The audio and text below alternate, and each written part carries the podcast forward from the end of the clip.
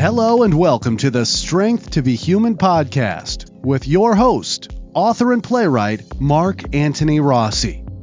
In our fourth year, we continue to explore the meaning of being an artist in an ever changing digital world. Now, without further ado, here is your host.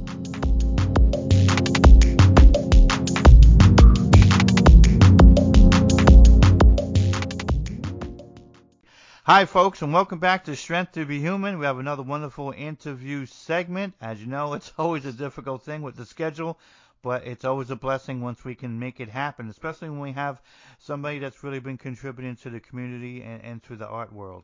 And so we have from Canada, yes, another another wonderful person from Canada, uh, Monique Berry. Uh, looks like she has spent about 20 years uh, uh, creating magazines. I think she's done about seven of them. Uh, a few of them are still uh, current, which is uh, great.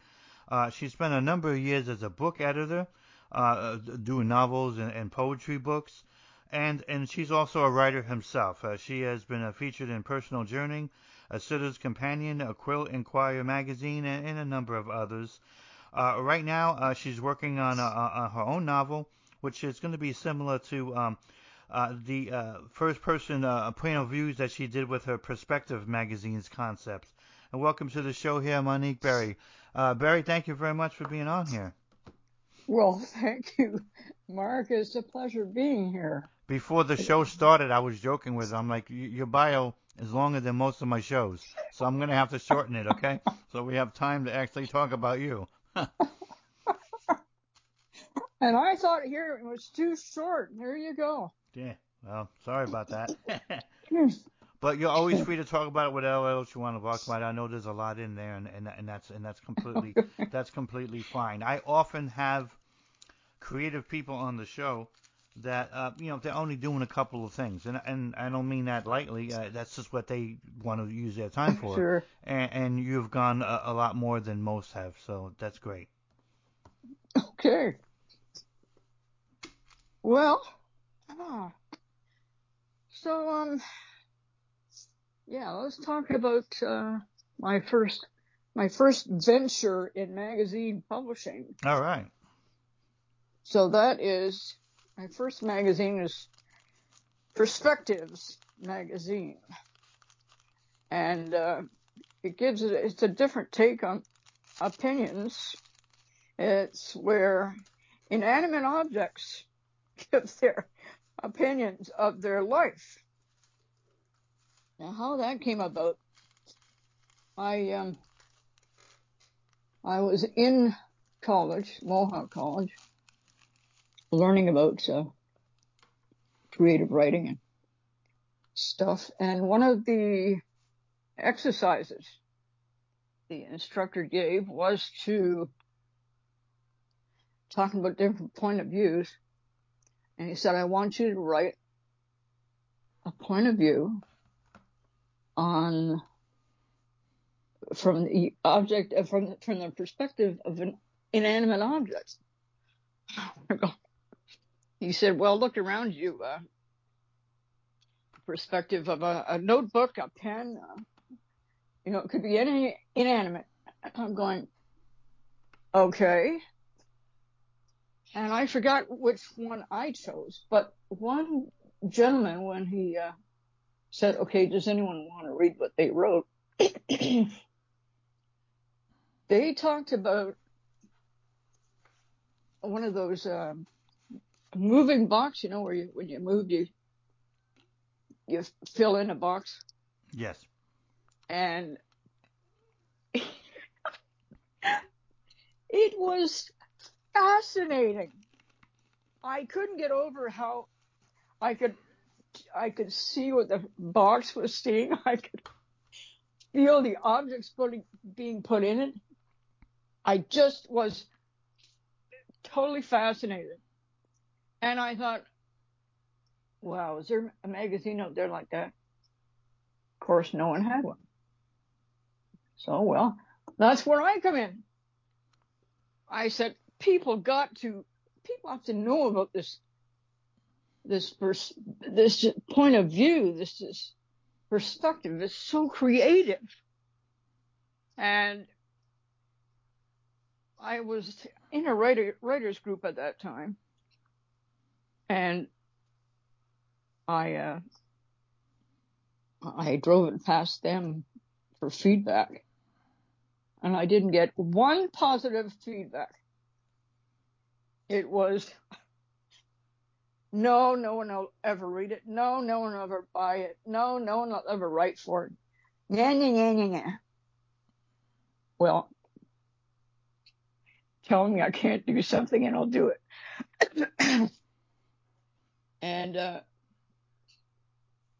so I got a few contributors, which family and friends and that kind of thing. But um, uh, the internet sure helped. Yeah, yeah, you can get a Oh whole uh, whole new audience sometimes from that, especially uh, on the take you have. It, it's it's very unique. I, I don't really know any other magazine that's doing that sort of thing. That's right. that's just that's me. I had some. Oh man, that's this is my baby, and it's it's so um. I'll tell you one of the unique perspectives point of view I had was a pill bottle,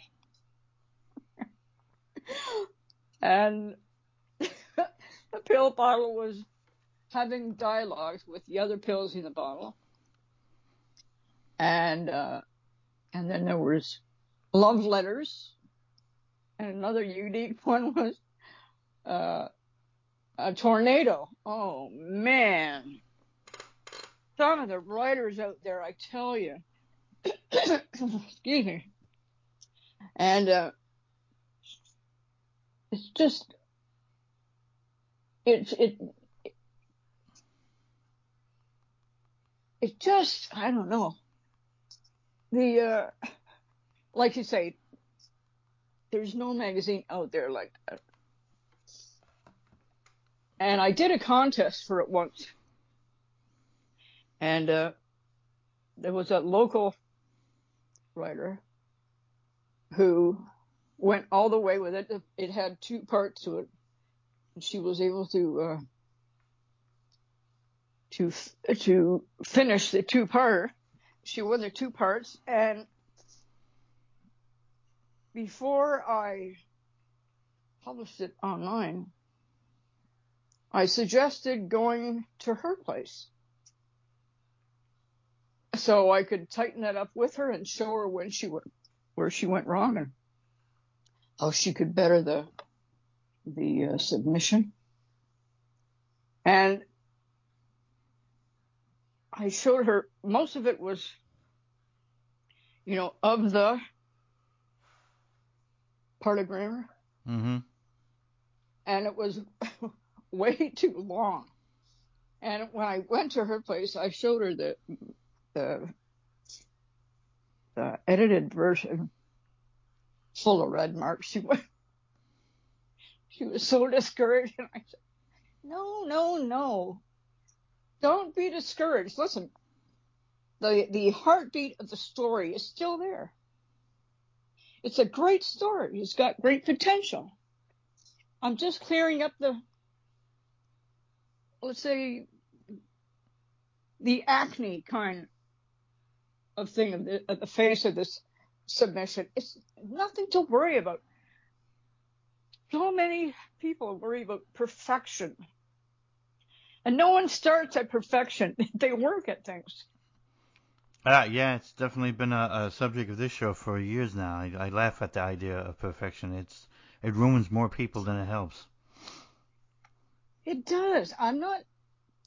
It, it, you know, it'd be nice to have perfect submissions, but I look at the at the at the at the heart of the submission. See, I know a lot of dyslexic people,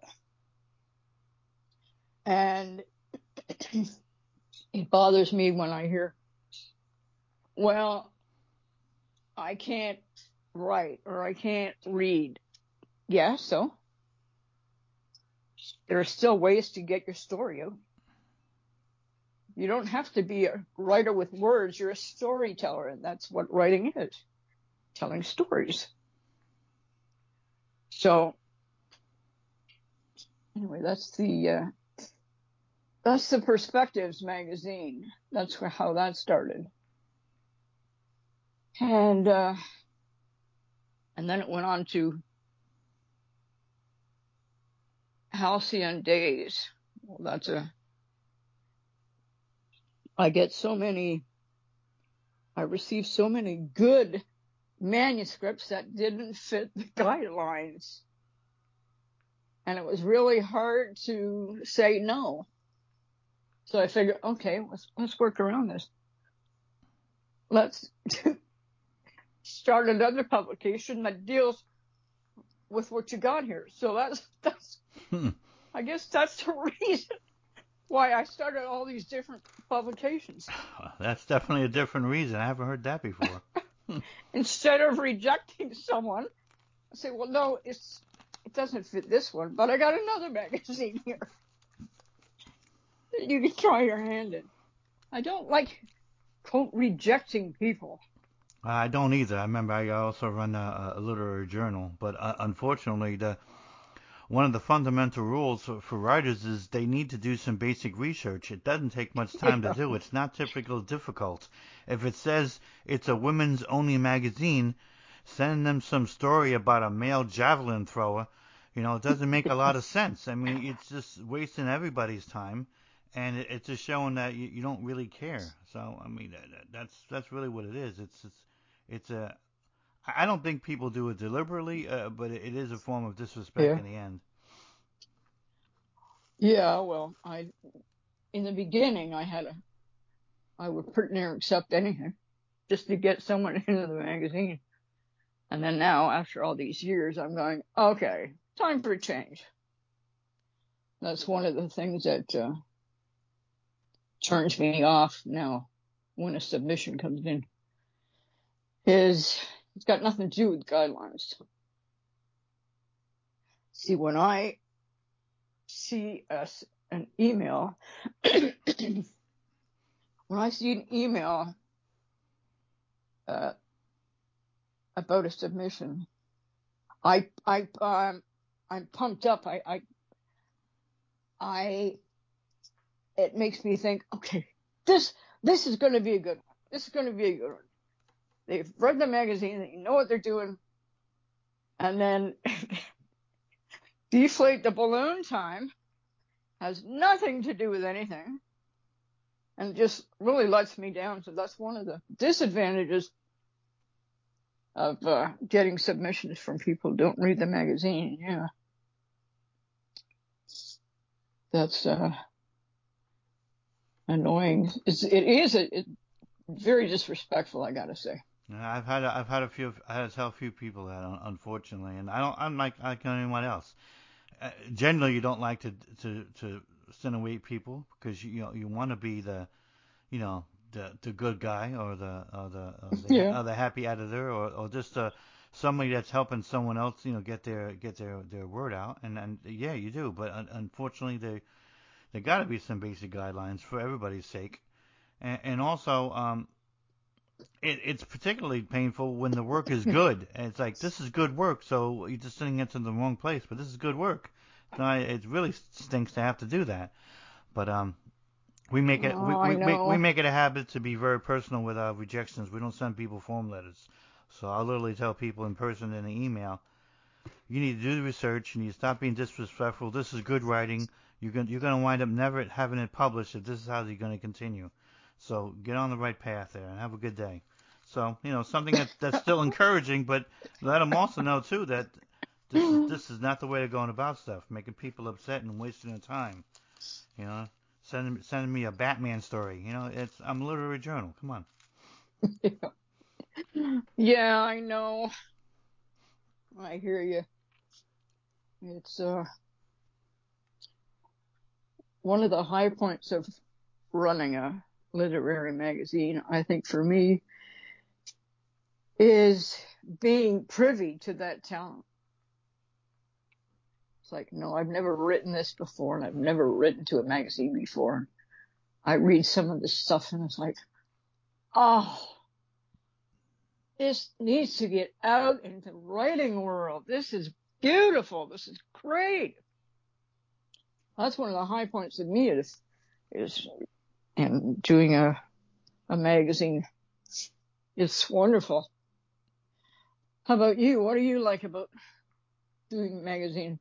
Well, what what I liked about it was is that because I I've done editing for other magazines in the past, and I was just not happy the way they're run, and I was really unhappy that most of the rejections that were happening wasn't really happening uh, because the the work uh, didn't have any merit or, or just simply stunk. It was simply done because they they never got around to reading it, so they just sent it back with a form letter, or um, they were too busy bringing in uh, you know half of the academic staff from another college and four friends and two relatives, and they ran out of room, or um, it didn't fit whatever particular bias they particularly had a slant on in that particular publication. So, and these are all unwritten things, and uh, even after people are filing the guidelines, I've seen too much of that going on. So I was just tired of seeing that. You know, I knew there was plenty of people that could have gotten published. So yeah. I, I made it a habit to to jot down those people. So when I, I gave my notice, I, I contacted those people. I said, I'm creating a magazine where I, your your kind of work would fit. So if you haven't you go. if you haven't gotten that out to anyone, why don't you get over to me? That's how I started out by literally taking writing from magazines that just simply wasn't going to publish it because I was on the inside. I knew that their reasons were illegitimate. So I really didn't like that at all.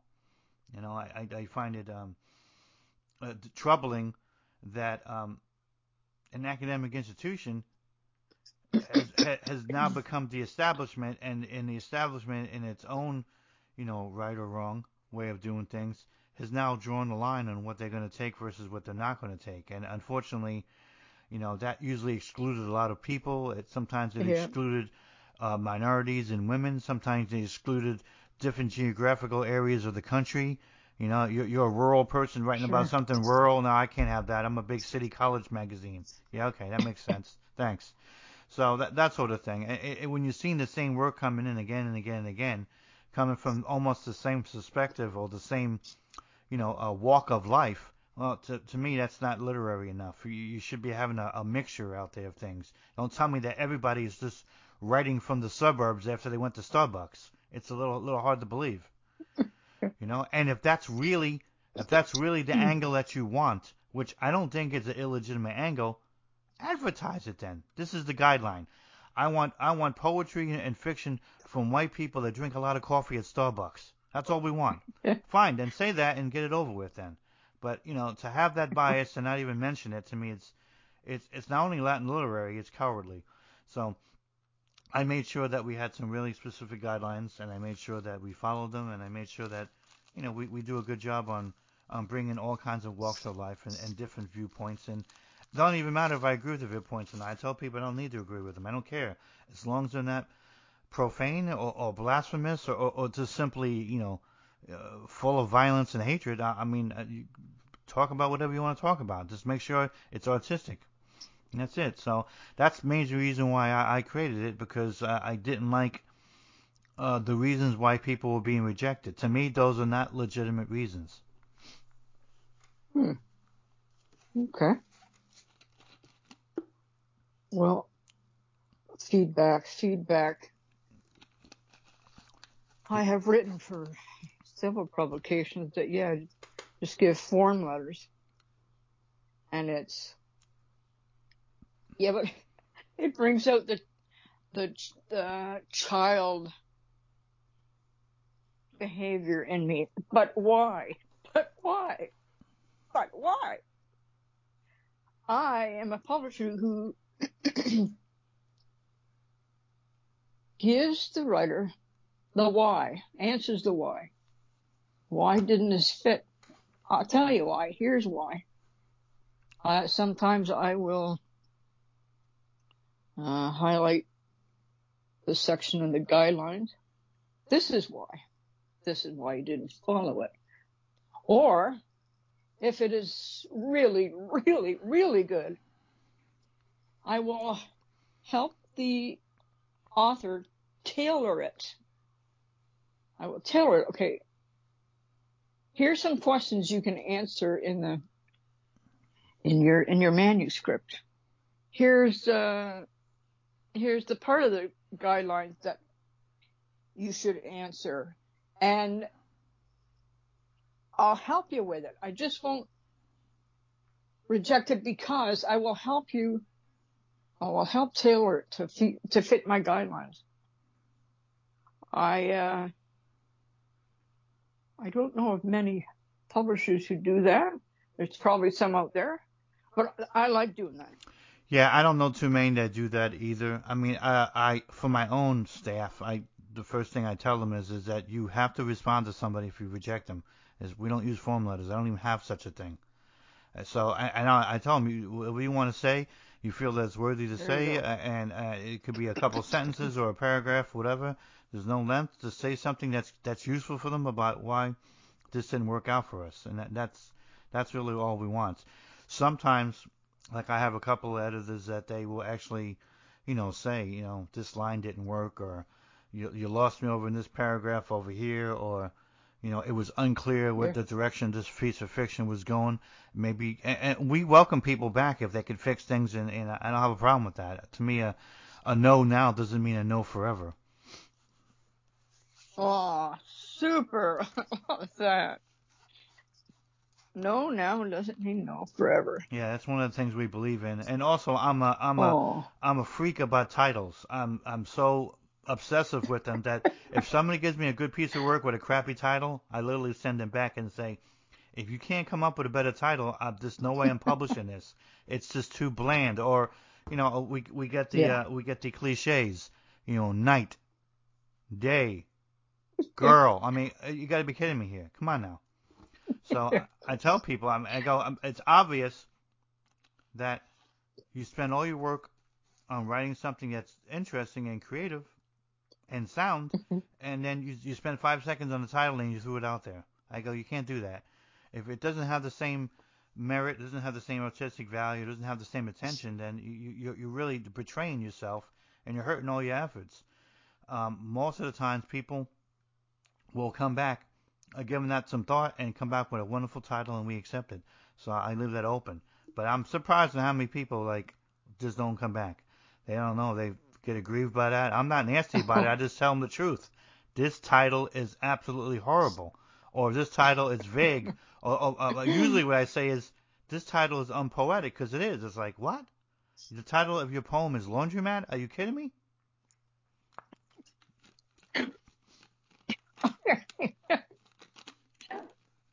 Yeah. So okay. yeah. That makes me want to look over all the titles I've accepted. Thank you very much. Well, I, I have a, I have a, a couple of main reasons for that. The first reason is is I think that particularly for poems, more than any other form of writing, uh, the the title tends to be the the main marketing thing out there. It, it- it's the the draws people's attention more than Right. anything else. So to Mhm. have it bland like that, how are you putting in the right mindset for somebody having something that bland? Laundromat. What could this be about? A laundromat? Yeah, I mean skip over to something else. I mean, really. Would you rather read the, the title of Laundromat or would you rather read the title of The Tiger Killed My Sister or something? You know, something that sounds like it could be interesting. So that's that's part of the reason. And the other part of the reason is, Yeah. is because I refuse to publish something where the title is exactly something else I published, whether it's a year ago or three years ago, whatever. It should be something different all the time, in my opinion. And also the the structure of the uh, the website I have, because I have an, an international literary journal that's online. It's not it's not print.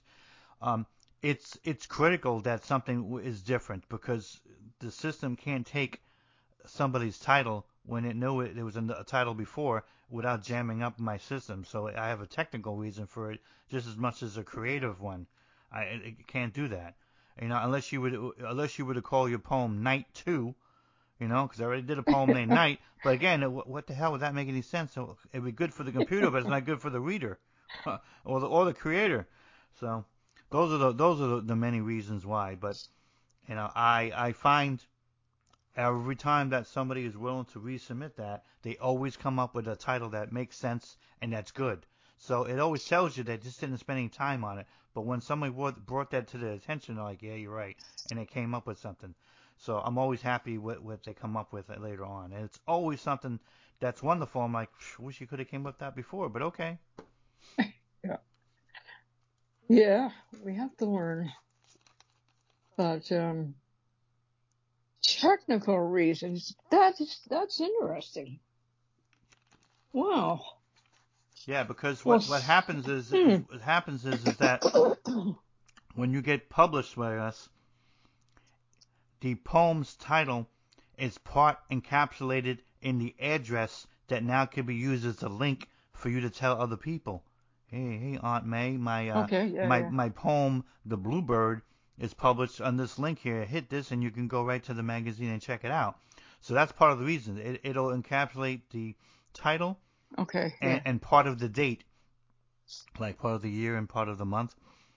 In, in that, along with you know the name of my Cool. magazine Ariel Chart.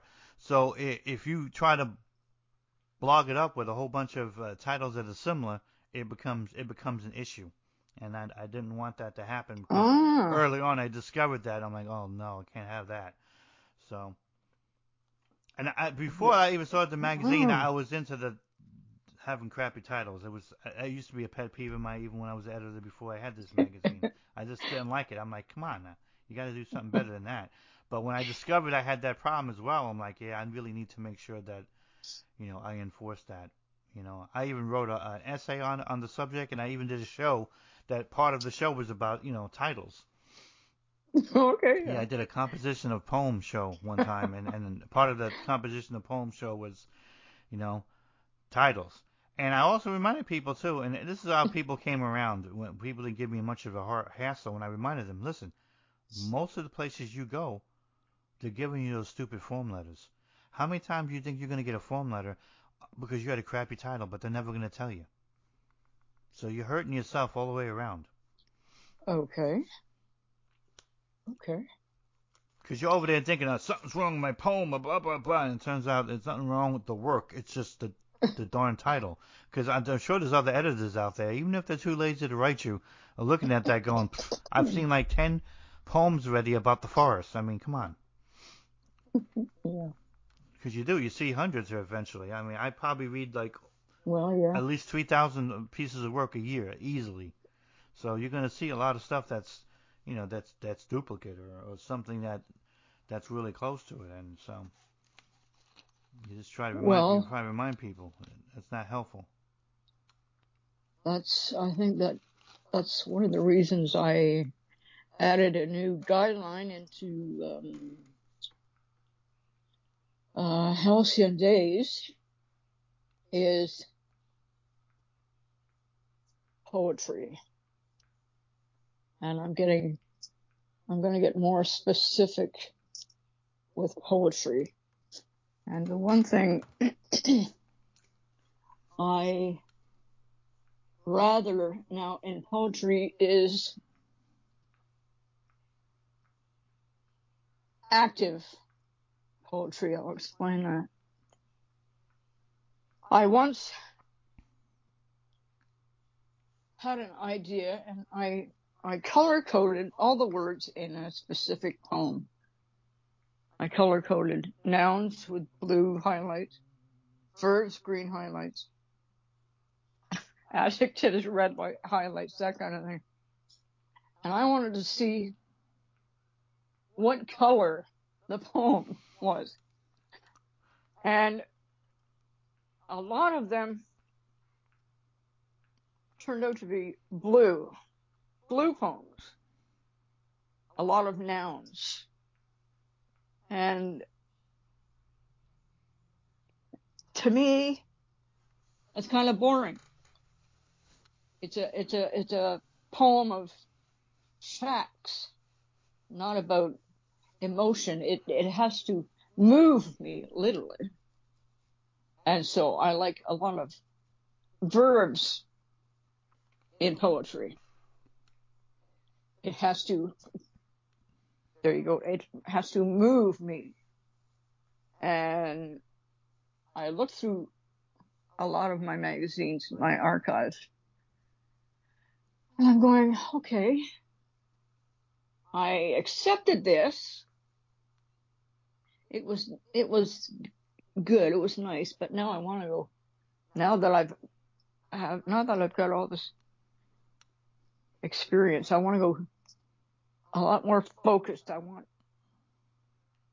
like I said, things that move me. Halcyon Days is, is nothing but I want, it, promotes peace. And now it's going to promote peace and I just, I can't describe it any other way. Things that move me. Well, that's part of the reason I started Founders Favorites. Founders Favorites has emotional content, things that move me like uh, Bruce was saying, a phrase, a line, a subject matter, and that's not always peaceful. Hmm. Yeah. But it moves me. It, it was had it brought, it brought my emotions to the to the forefront, and so that has different subjects, but the one thing it has is emotional content. But um, yeah, that's what I like to see in, in in poems now. Something that will move me, something with with action. And um, there was one. I think the first. Oh yeah, okay. I want to talk about that. Thank you very much. Um, so, so how it got started in Halcyon, which turned to Halcyon Days. Halcyon, I was in a library and I was reading, just picked up a, a random book and flipped through it. And I came across a poem called Psalm P-S-A-L-M, Psalm to my beloved. And I just, that brought such a peace in my spirit, my soul, that I said, that's it. I'm going to have a magazine filled with stuff like that. That's where, that's where my inspiration comes. It could come from anywhere it came from perspectives came from a from a uh, a class assignment. Halcyon came from a, a poem in a library out of town. I love inspiration and where things come from. I just love it, the origins of things. Because one of the lines in here, it's like, okay, the first line, of Psalm to my beloved says, Lo, I have opened unto you the wide gates of my being. Like right there, like the mind's eye was going crazy. What a beginning line. I have opened to you the wide gates of my being. Oh my gosh. I thought, and I put that on I put that poem on, on my uh, as an example on halcyon days. And another hand, another another line is your hands are filled with peace as the noontide is filled with light. About your head is bound the eternal quiet of the stars. Oh my gosh. Oh man. That's the kind of poems I like. Yeah, it's beautiful and it's and it's and it's powerful. But I I think oh. I think the important thing about that kind of, of writing, and you don't often see it enough, is because people don't often live that way anymore. It's one of the problems that folks have, and, and sometimes even writers have. And I often use the show, even the magazine, as a way to counsel people to remind them that listen, if you want to be a writer, if you want to be doing this, you have to set yourself apart from others. And those others, they're acting the way too many people act in modern society, that they're they're shut off from themselves, they're shut off from society. Uh, everybody is walking around distrustful and, and, and paranoid, and and they believe a a nasty quip is is, is a conversational piece. And, and having that sort of uncivil uh, society and, and, and behavior, or even if you want to call it communication, I, that drifts into a lot of writing, and I have to reject some people just because the content of what they have to say is just simply uh, beyond depressing. It's simply uh, not not yeah. not useful. It's like I could listen to that on on the news or, or, or on one of those cable shows. I don't need you writing about that. I need you to do something that's that's contrary. That reminds people that you know, um, the world will only uh, improve when people improve. Oh, exactly. Yes. Well, that's that's the biggest compliment. One of the biggest compliments I get is, "Oh, it's so refreshing to see peaceful content." And I go, "I know. It's hard to find out there."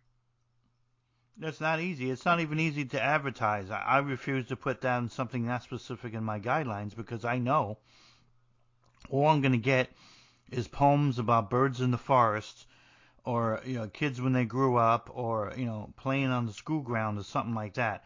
And it won't even be a, a good piece of work. It'll be something that's clumsy and clunky and, and, and goes nowhere. But but Mark, I, this was something positive. Yeah, it is. But unfortunately, it's it's written horribly.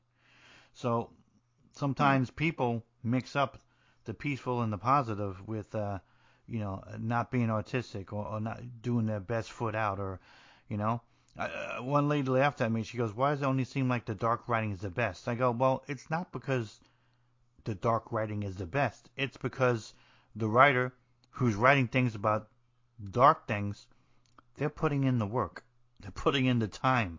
That's something that they feel so strong about, they're so passionate about, that it winds up being a, a good piece of art. It might not be something that's going to compel you to jump up and down on the hill or something, but nevertheless, I'm going to publish something like that because it's art, it's real, it makes people think, it makes them uh, feel, even if it might not be the most positive thing. I'd love to see something like that in the positive light, but it has to have the same kind of quality. It has to have the same kind of depth and, and work in it. You know, I don't know why people think that you know uh, something good and positive has to be lazy.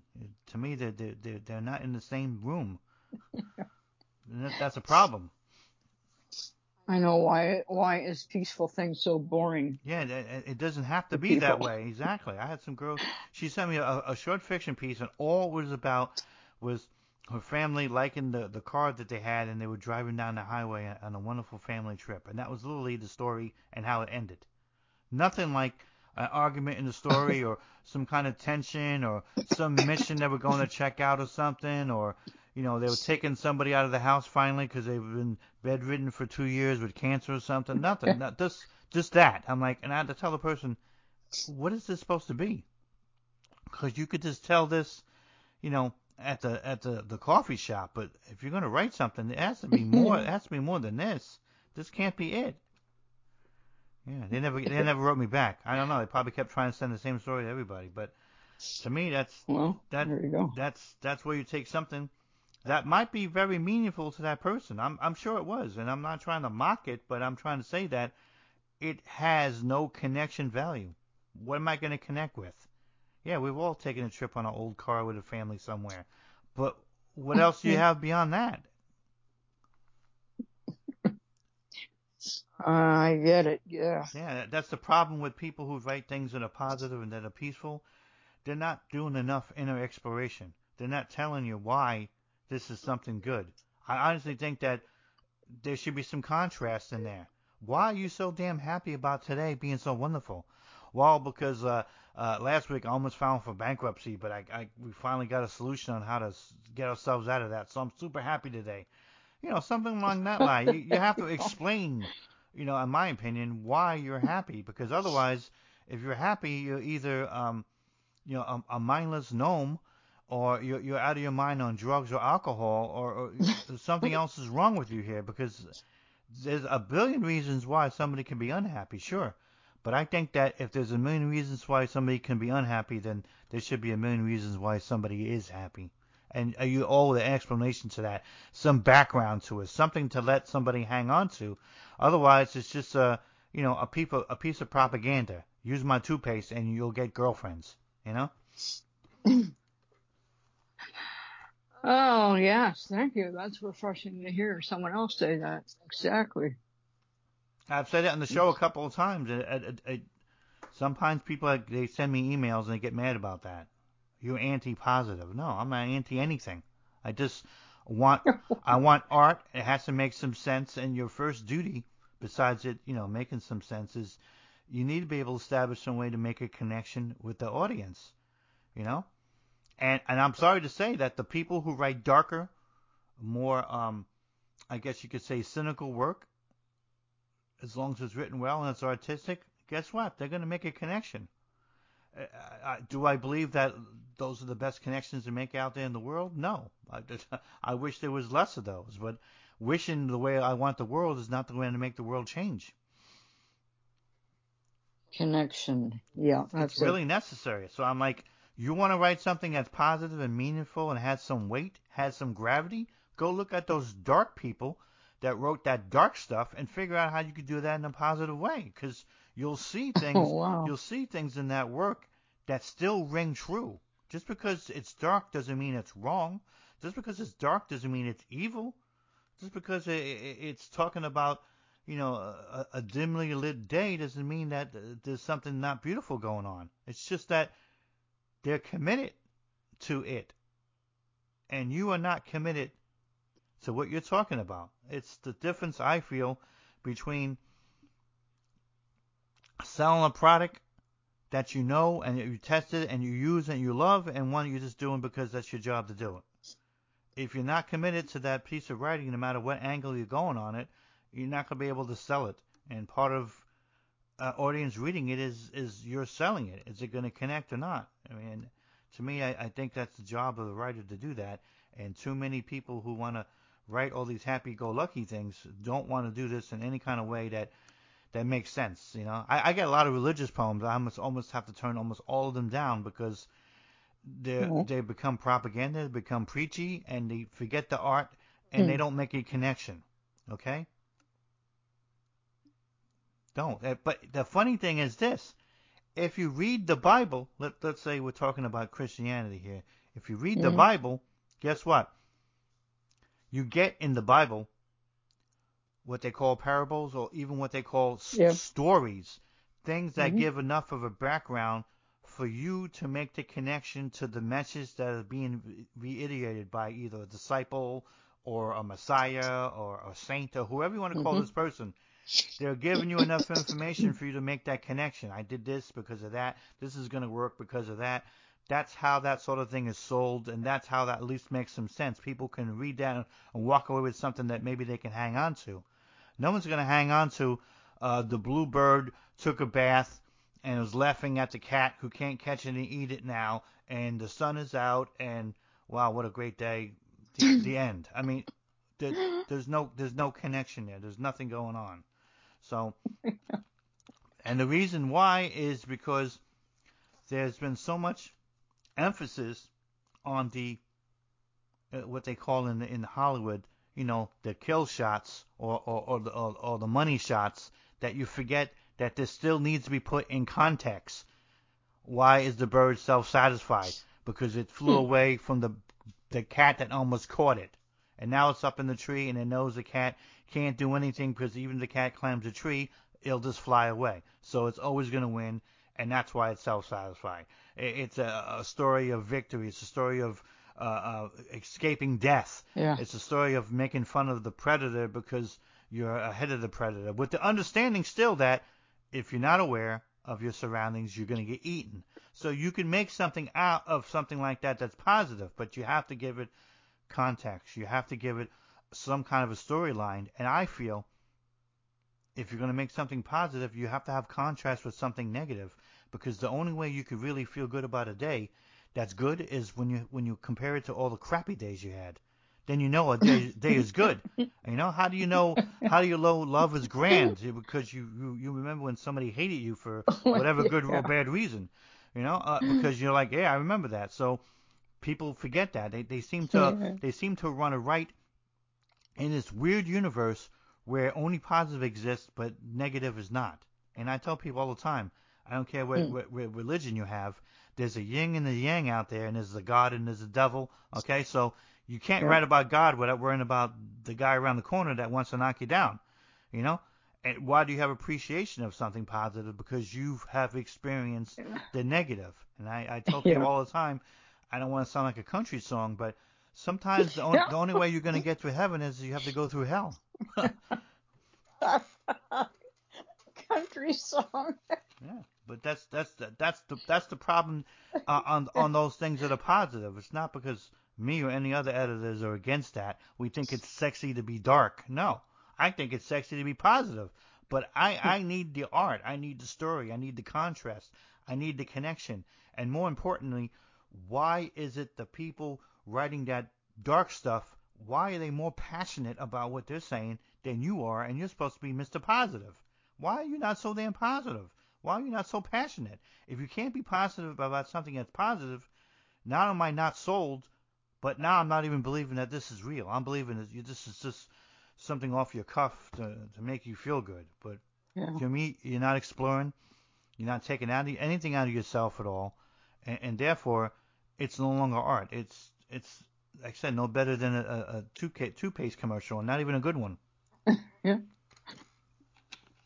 Well, those are strong but good opinions. That's how I, that's how I view it. That's how yeah. That's how I view it as an editor, and that's how I, I try to respond back to people. Yeah. Well, in the in the magazine, and you know, of course in in the show as well. I want to see all the interesting, wonderful, bright, positive things, but you got to be Mm. an artist first. That's why I always tell almost all these religious writers I've had to reject. I said I got no problem with what you're talking about here, but you still need to be a poet first. Right now, you you sound more like a prophet. I don't need any prophets. This is a literary magazine, not a prophet magazine. So I need you to be a poet first. so you got to be an artist before you're going to be a religious person first.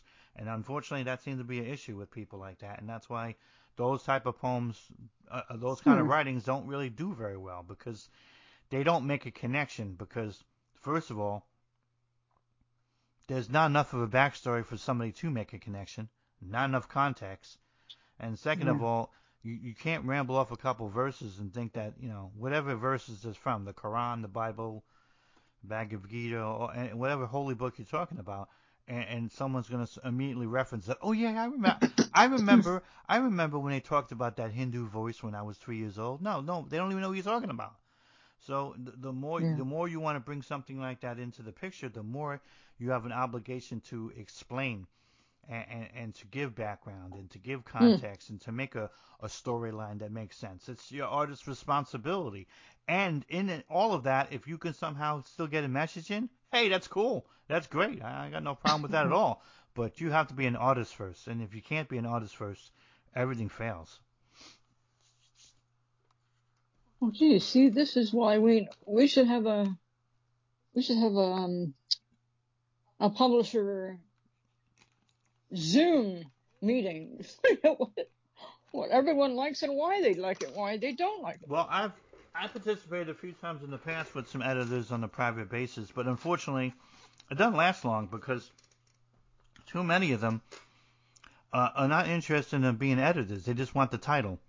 They don't want to respond back to people in any, in any kind of constructive way. I go, how are you an editor if you're not even teaching somebody how to be a better writer? That's the first thing. And the second thing is, you know, they they have they have too many uh, restrictions. Uh, I I want to have this month in June about well squirrels who um, eat candy, and then you know next month we'll do aliens that want to kidnap people.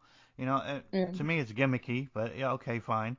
Uh, and, and then of course uh, the, the the biggest issue, uh, of course, is if they're not wanting to be editors, what's the whole point of their venture? because part of your part of your your editing job, I feel, is not just to be some illuminated adjudicator. You have to actually help somebody.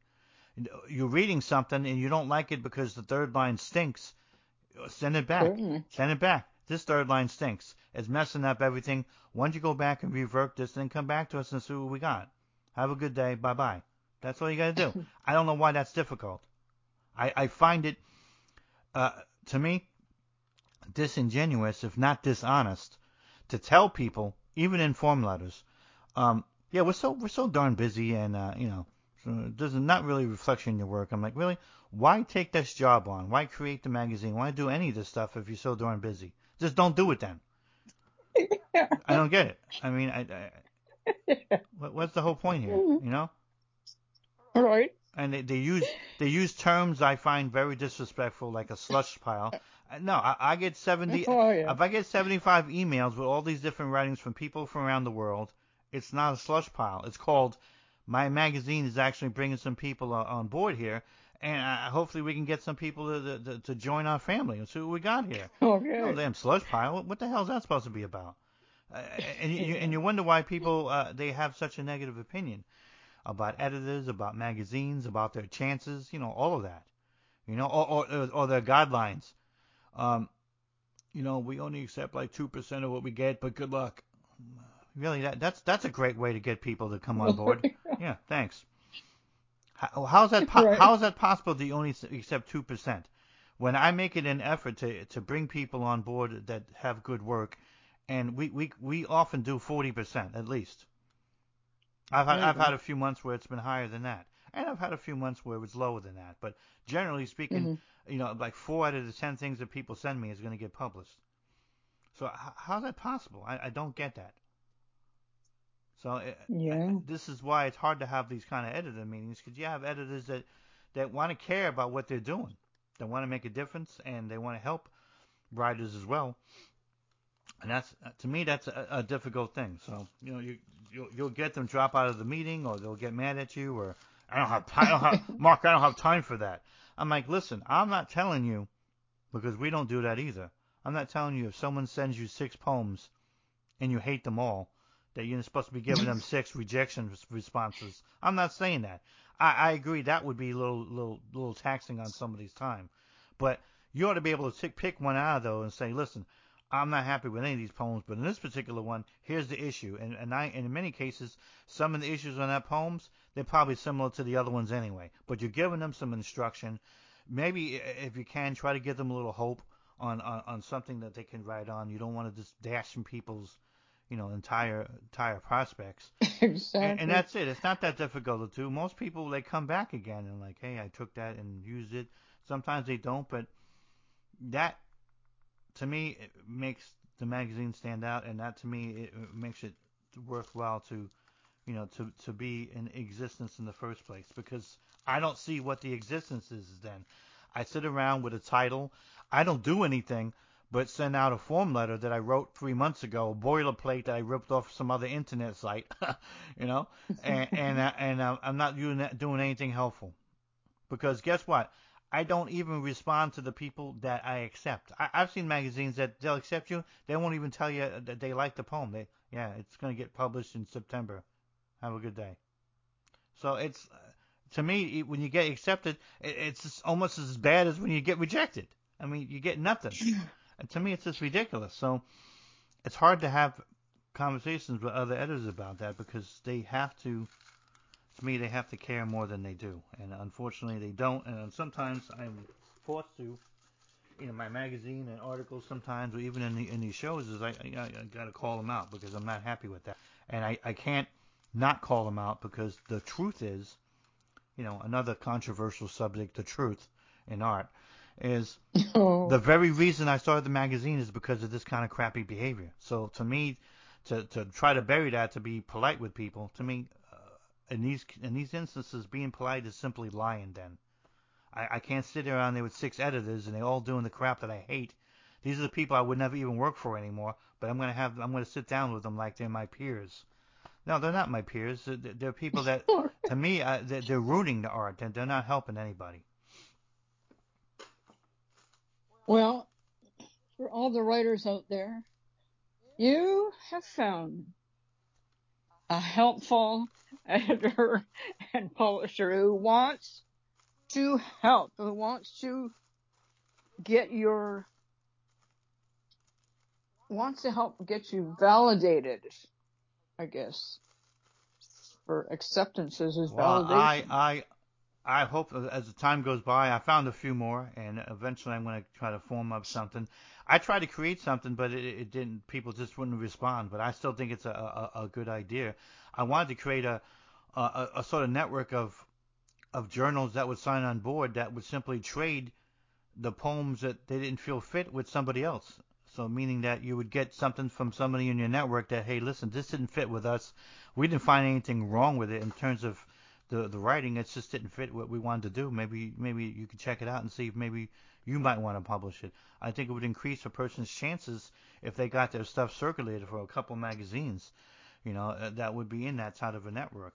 As long as there wasn't anything grammatically wrong with it, as long as there wasn't anything that was simply content completely unfriendly or something, it could be a worthwhile idea, but I never really got much of a, a take on that. I talked to other editors about it, and they're like, "I already got too much work to do. Why do I want more?"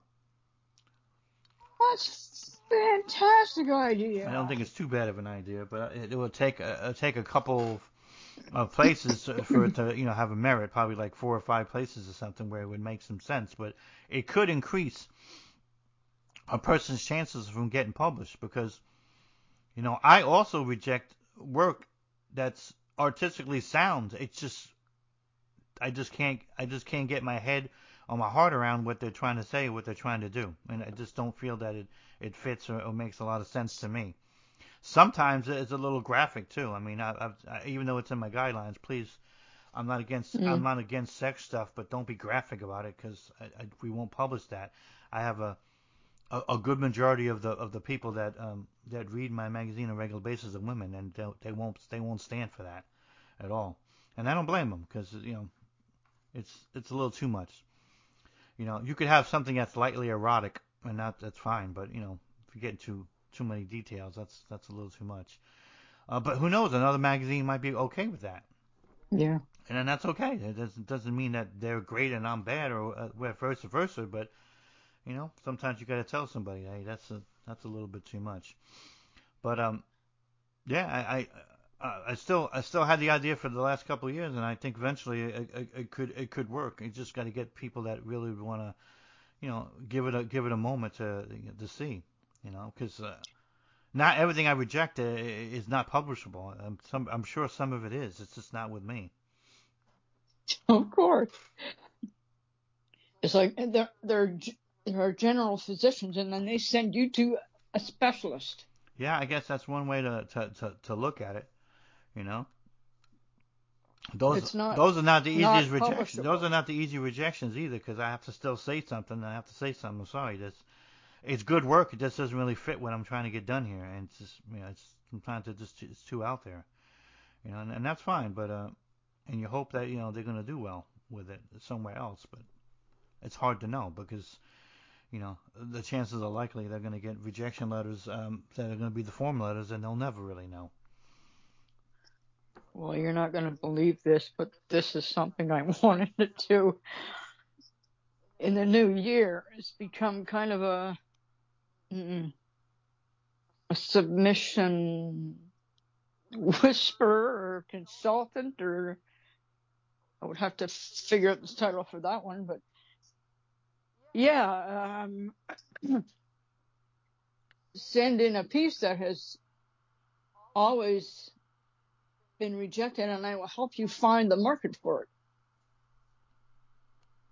Well, it's not a bad idea. I think the only problem I would have if I was the person who wanted to do that is that my uh, my biggest concern would be um, to somehow manage the person's expectations because if it's done on a volunteer basis, that might be a little easier. But if it's done on any kind of monetary basis, people expect results, and that's not always going to be possible to do because you really can't guarantee, even if you help a person spruce up their work to be stronger, that it's still going to get accepted. Uh, the way the uh, literary and academic and even the market world is, it, there's, Well, there's, that's there's no guarantee to that, and they they might not say, well, gee, I'm still getting rejected.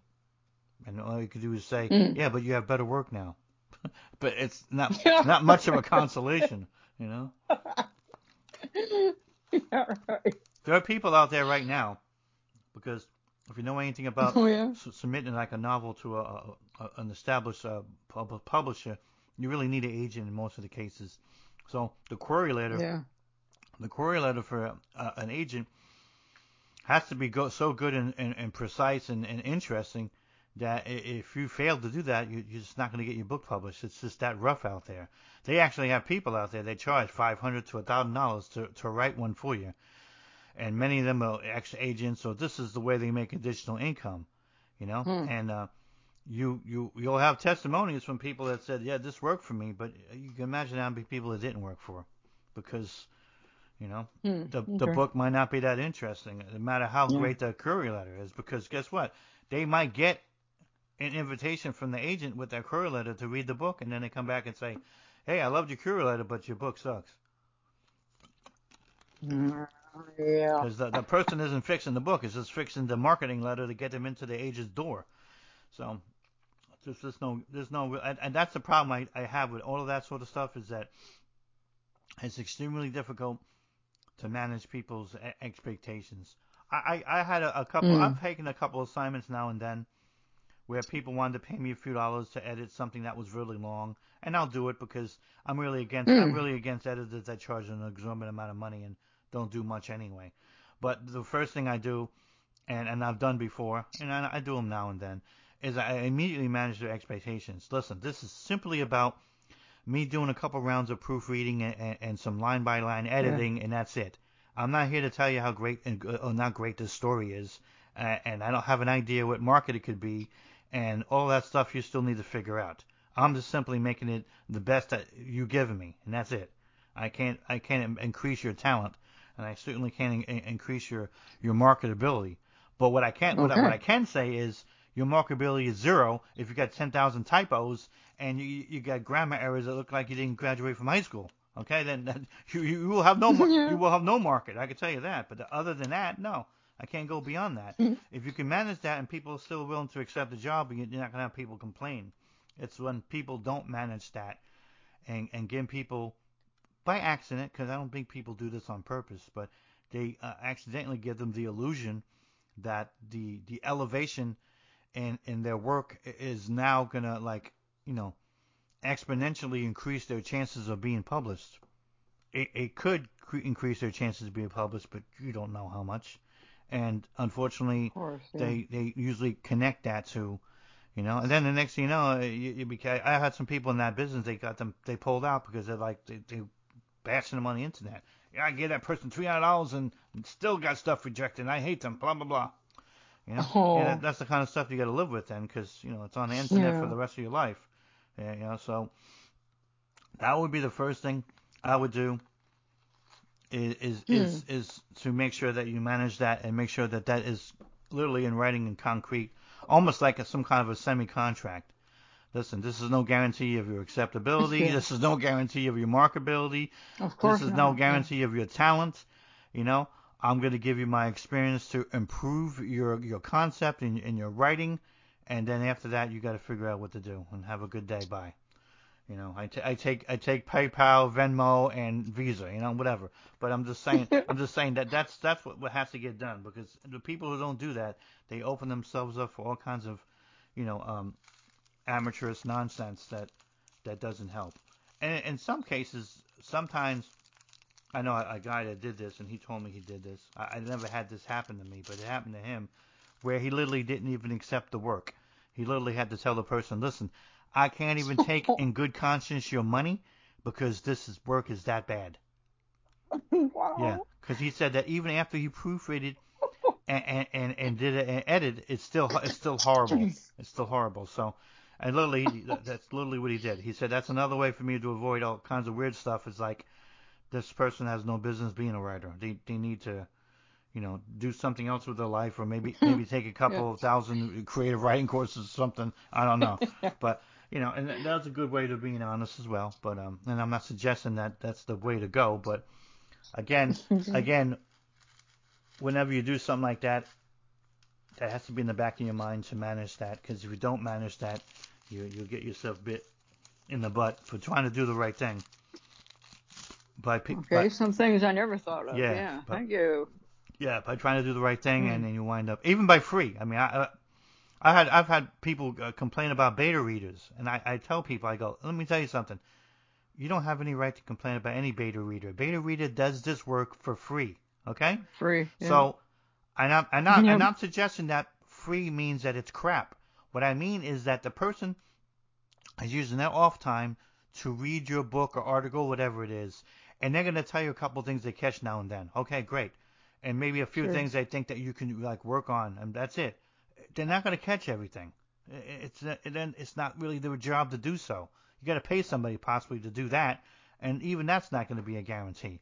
I go so bashing something like that is is, is, is simply wrong, and, and you don't help the the world at all. You know, if you want something more, then you're gonna have to put up something more. Otherwise, just live with whatever they did, or do what other people do, with the understanding that the beta reader might not catch anything. Maybe you have a second beta reader come in; they might catch some other stuff. Sure. You know. Or, Yeah. or who's to say you can't catch some stuff? I, I know myself. I do a lot of my own uh, proofreading and editing. It's not perfect, but if I put down Yeah. something for a couple of weeks, you wouldn't believe the stuff you still find, and you can improve on and whatever. yeah. You know, so you could also be part of that mix. A couple beta readers, maybe a friend. You do a little bit yourself. All together, you might be able to really, uh, you know, bring something up to up to snuff without even having to hire somebody. But sometimes that that's that's a necessity. It's just that I've railed against it on shows and even in articles because there's too many people that it's a ripoff. I mean, you, you you're giving somebody a thousand dollars to do a ninety thousand uh, word a manuscript, and all they simply did was they ran it through a word checker and, and Grammarly, and they gave it back to you. Yeah. Yeah, you could have done that yourself for free, you know. yeah. But he got a thousand dollars of your money, and, and, and can legally say, well, I, there's nothing in here about how I can do this. This is what you wanted, so I gave that to you. Oh man, what a mind map. Yeah, yeah, I get that happens. That's why it's important to get references from people. It's important to to make sure that you've dictate the language that's necessary for the job you want. Hey, I'm looking for two rounds of proofreading. I'm looking for line by line editing. And if you got a couple suggestions on a, a, a, a hole in the plot, I'd like to hear about that. Here's this is what I'm willing to pay for you. Can you accept that? And can you get this to me in 35 days or whatever? You know that that sort of thing. You have to literally know what you want and what you expect from them. And when you put that kind of thing in, you know, in writing and, you know, they, they sign the dotted line, so to speak, that's what you're going to get then. They're not going to be uh, so willing to be, um, you know, um, crooked about it. And, and in many cases, uh, people now use this concept called milestones, where they literally say, um, I'm going to give you $600. And I have a 90,000 uh, word manuscript. And uh, I'm going to give you $200 for every uh, 30,000 words that you do, and I'll be able to check your progress, the quality that you're doing to me, and I'll know if I can abandon this project because you're a fraud or not. At least I'm only going to lose $200 instead of $600. That's what people are also doing now too. This milestone thing where it allows them to. Wow. Yeah, it's it's Hmm. it's similar similar to the construction contracts where they have what they call performance clauses. If you're not at a certain point what they expect you to be, they can take money away from the, the overall bid that you put in. So companies tend to make sure they're on target, on on time, and don't play around because you know they, they can't afford that. And you know, so that's how they've got a lot of things to stay on course, stay on budget, and that's just ano- another way another way of doing that as well. It's a, it's a, a popular way of doing things. You just simply you just simply draw it up as a simple contract with bullet points of the things that you know you're going to provide and, and what you expect from them, and, and, and that, that that's how it works. And they won't go to the next milestone unless they're happy about what you're doing. And at that point, you have the you have all the opportunity in the world to fulfill that with that first milestone by all the things that you say. Hey, I found this over here, you know, and and you're you're not correcting it sight unseen. Oftentimes you're you're using the um, the markup language mode of uh, of Word or other um, literary programs that literally can show the person here's where your word was, and then on the right now is here's where the correct word is, here's where the right spelling is, here's where your hole of your plot is. So you literally give them something back now that's all marked up like in red, like they traditionally do on a regular piece of paper, Yeah. but on the computer. You give them back a file that's marked up that way, so they see their mistakes. They Yeah, see see, yeah, they, they see your work, and that's the two things. They see their mistakes. They see your work. Nobody can complain. In 30,000 30,000 words, I found like you know 25 errors, and I'm not too sure Yeah, about this yeah. this dialogue over here. Here's a couple of grammatical situations, and you know maybe we should tighten this thing over here, and blah blah blah. You know. Yeah, I like doing things via Word on uh, comment section on Word. I love it. Yeah, it, it helps if people want to um, want to use that and and also want to give evidence to their um, to the work they're providing, even if it's free work. It's it's helpful to have because it it points out to the mistakes that oftentimes when you see later on when you start writing on something else, you remember that. Oh, I don't want to do that. I remember that. Oh, I don't want to see that in red. Oh, so it it, it, it helps remind you, you know, and that's a good thing. But yeah, that's really the that's really the the gist of all that sort of stuff. Is it's important to manage people's expectations, otherwise it goes off the rails really really quickly, uh, unfortunately, because um, there's a lot of Well, that's a t- that's a top thing I have to remember. yeah, well, yeah. because there's a lot of people out there that are writers. This might not Yeah. be a, a, a they might not be fully committed, or, or they they might not have been doing Yeah. this long enough, or they might be so insecure about themselves that they're expecting more from you than you can provide. You know, and like I tell Hmm. people on the show, like I tell people in the in the magazine I have, or even when I've taken some assignments like that every so often, is you still have to be the writer. This still has to be your story. This has to be your vision. You still have to be Yeah, committed. yeah. This is just the beginning of a long journey, which is not so easy. Of getting a query letter written, finding an agent or finding a publisher, you know, uh, and figuring out ways to market the book and telling people about it. All those other things you now have to be involved in. So if this is going to irk you, or if this is going to make you squeamish, this is probably not something for you anyway, because wri- Yeah. writing the book and finishing the book is not the end of your journey. It's really only the beginning, and that's the horrible truth of it. Well, I was wondering, yeah. So, um, one of the drawbacks I'm finding, well, drawback simply because I don't know about it yet, but um, how do you market your things? I mean, I don't know, the internet is out there, but where on the internet do you, like, where, I need more, uh, more people to know about Perspectives Magazine and Halcyon Days. And Well, there's a, I don't know a- so far how to market there's a lot of ways to do that. It's just they all uh, tend to be pretty time consuming. Um, Okay. what some people do, and this is just one of many, is they Mhm. make sure that they modify the address on their email that they send out that always has a link to their work or anything else that they're doing that's important. So it's always with a person. They can't say, "Hey, I don't remember seeing that." It, the link's right there.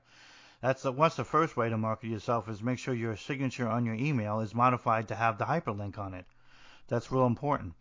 Uh, another thing is that some people they they've created a newsletter, nothing sophisticated, but something plain and basic that kind of gives information on things that's going on, and they can have people sign up for that that newsletter for free.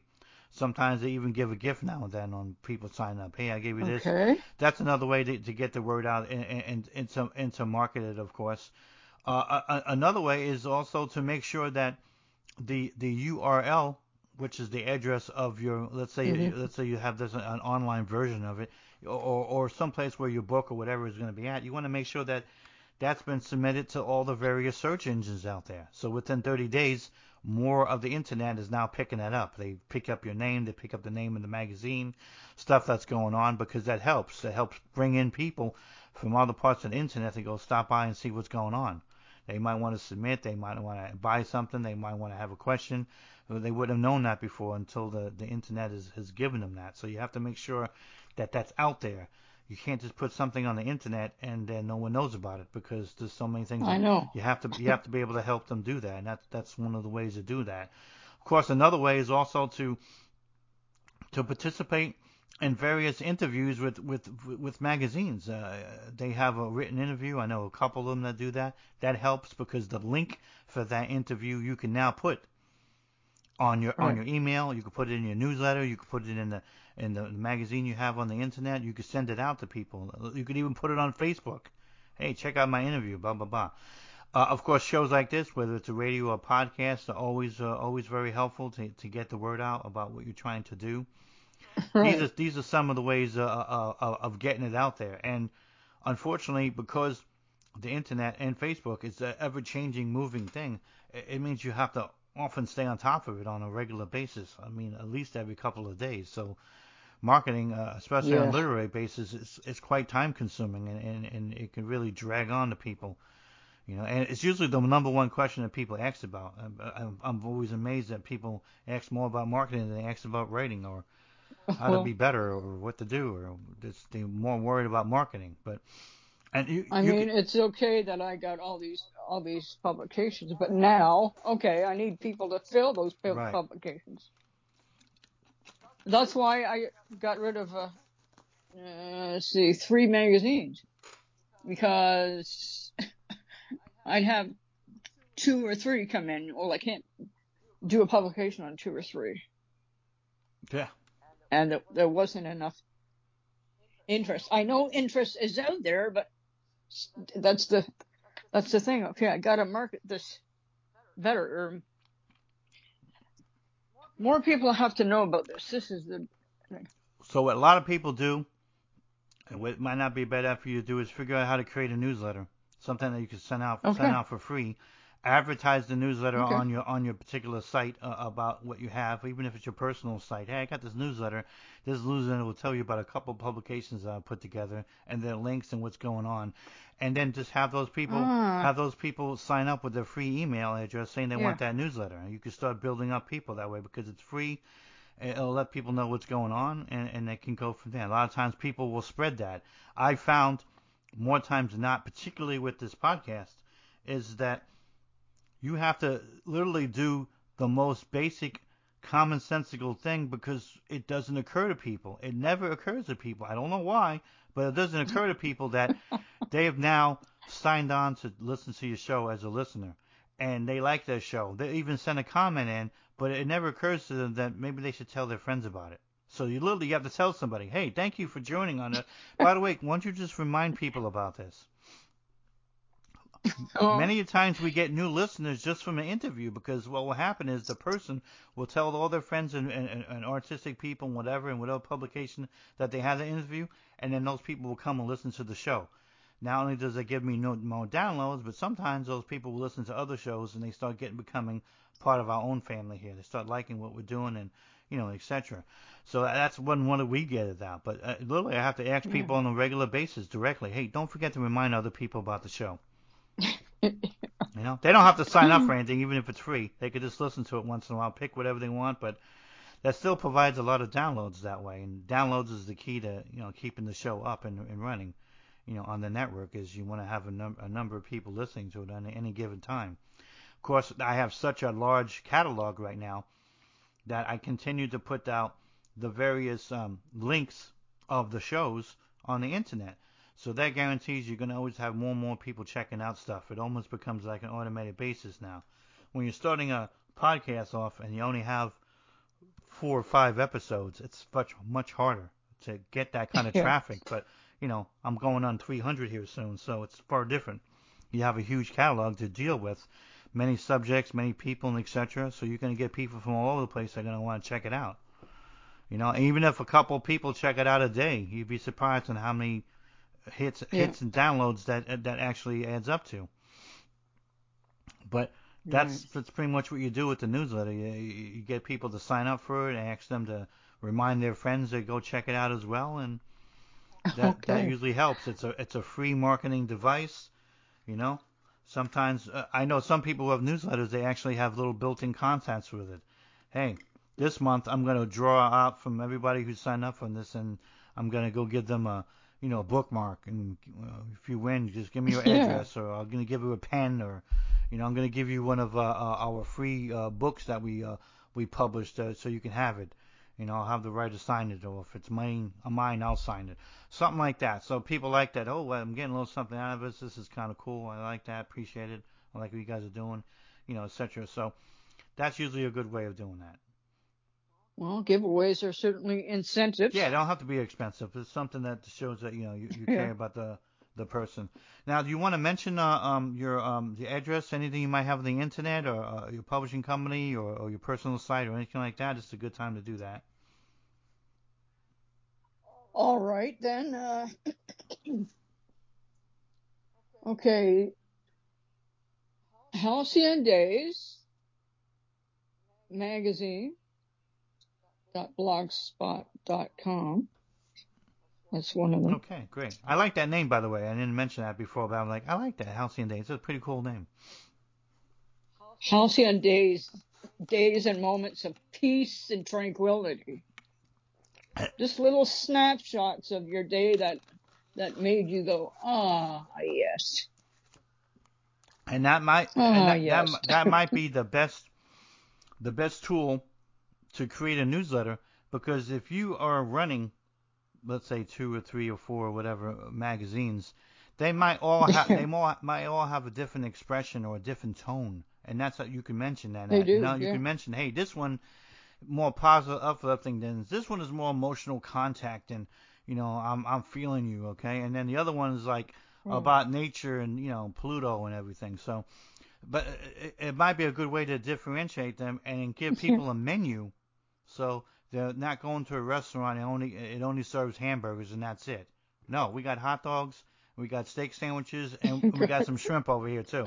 You know, so uh, you can give them a menu of choices. You know, that might they might feel like, oh, I got more than that's happening over here. I could check out more stuff, or or they might say, you know, I got a friend that doesn't like your two magazines. They're not into that. But this one, they would be loving it. I'm going to go send this over to them. So by giving them choices for themselves, you, they could be giving choices to friends and, and referrals as well. So it's something to think about. I love that. A word restaurant.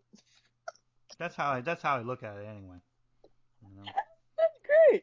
But sometimes you, you have to know you have to know your surroundings. I mean, I, to, to say something to you here that's a little embarrassing, but this happened one time. I went to a place that only served chicken, right? And I, and Yeah. I ordered a hamburger, and the girl looked at me like I was just messing with her, and I'm like, "Is everything okay?" She goes, "We only serve chicken." I'm like, "Oh my god!" I didn't even realize I walked into this place that only served chicken.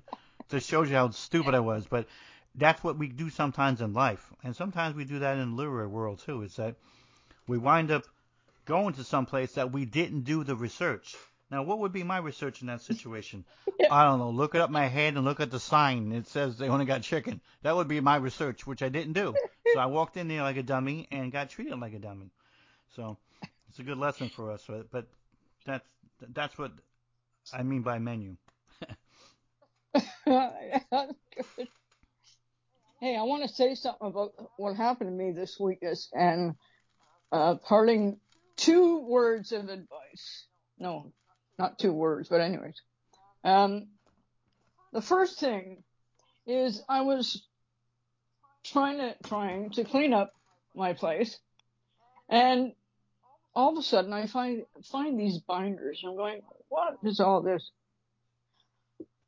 I'm telling you, writers, when you write something, put it away and leave it there. Make sure you can find it one day, but I couldn't get over how many pieces of writing I had done. In my mind, I'm going, um, yeah, I wrote a few pieces. I got a whole binder that I totally forgot I had written. And they're all drafts, that's okay. But my advice to you writers, when you write things, make a copy or whatever and put it away. You'll be glad you did when you when you find find them one day. What what a trip that was. And this is good stuff. I read over them. I'm going, this is good stuff. Why is it sitting over here? Now I got a now I got a piece for someone to contribute to. That was that was amazing. Another another thing. Please, please, please do not be afraid of mistakes. Do not be afraid of writing a quote crappy draft. I mean, I read a quote the other day and this totally fits it. It said, mistakes are proof that you're trying. They they are. I, am I'm, af- There you I'm. I'm afraid that too many writers out there damage themselves. There's so many people that never get the chance to be a writer in the end because they self sabotage themselves, and they do that because they get too stuck on the whole celebrity culture uh, of this country and, and, and many others, where they purposely don't look further than the message that's being sold. This guy won the World Series. This guy is the greatest of this, and this guy and this and this girl did this many titles, and they they're not told by the media because it's not the media's job to do that, but it's their job to find out. Okay, I see the successes of this person, but how did they get there? Well, guess what, folks? When you finally ask that question, how did they get there?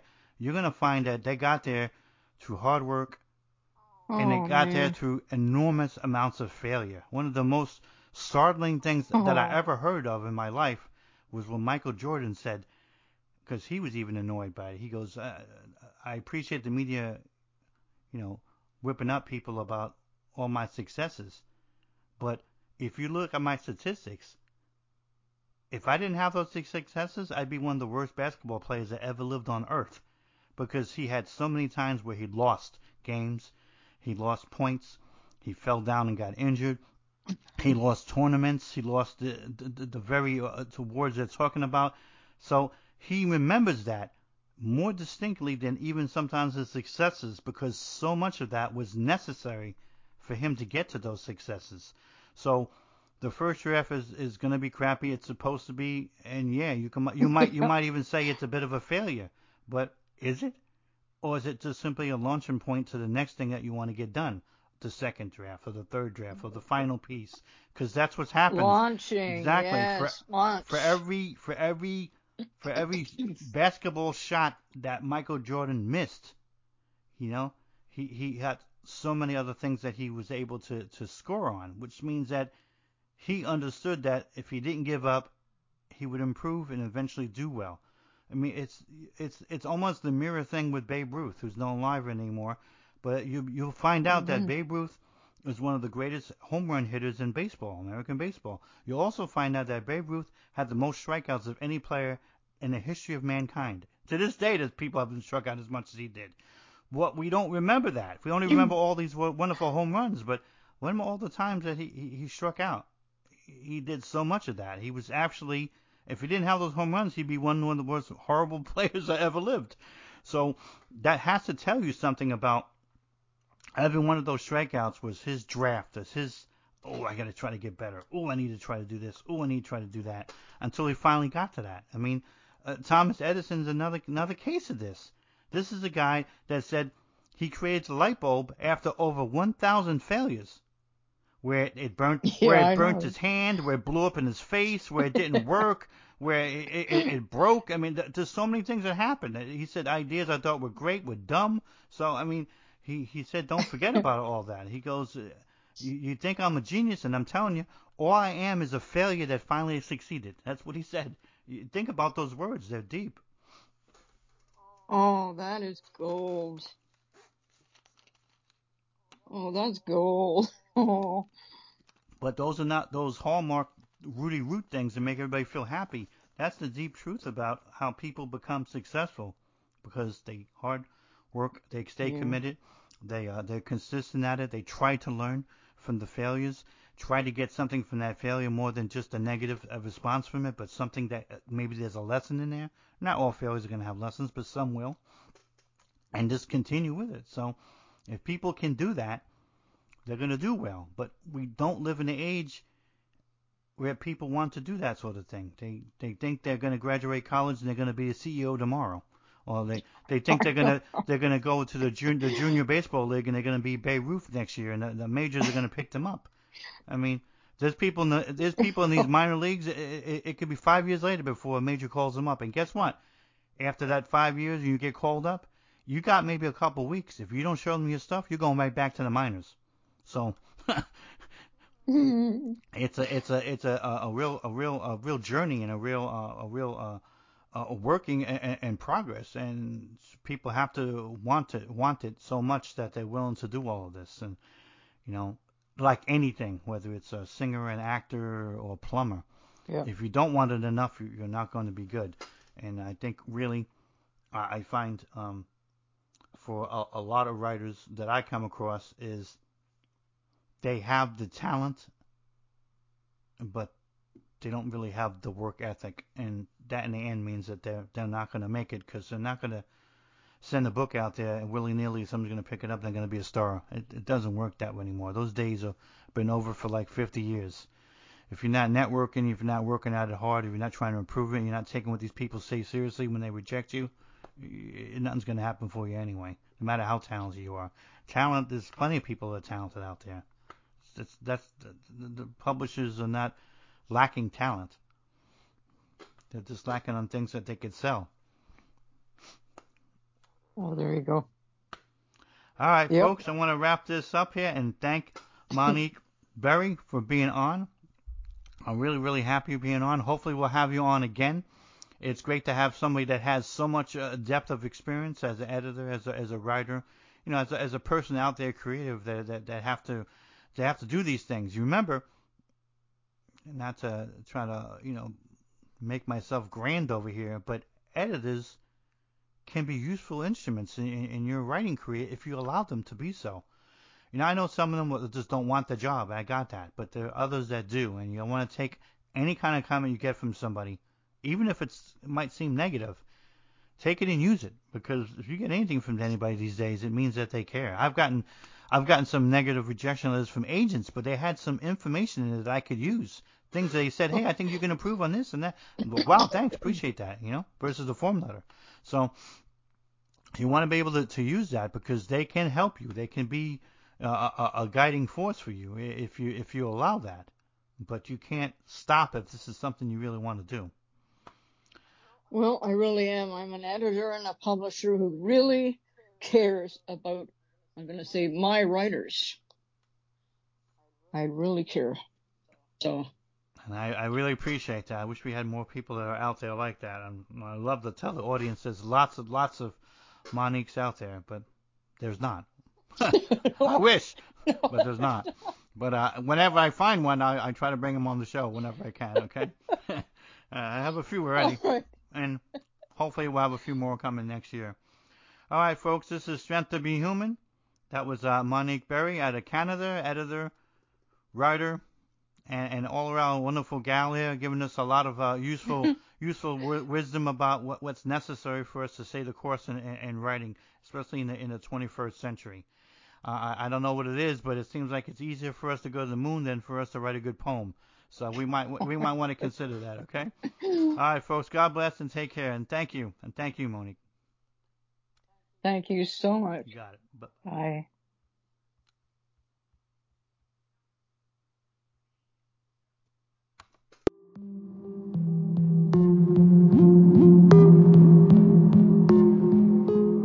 Thank you for listening. Follow the show and support our efforts by visiting our sponsors at www.strengthtobehuman.com or purchasing an ebook at www.somapublishing.com.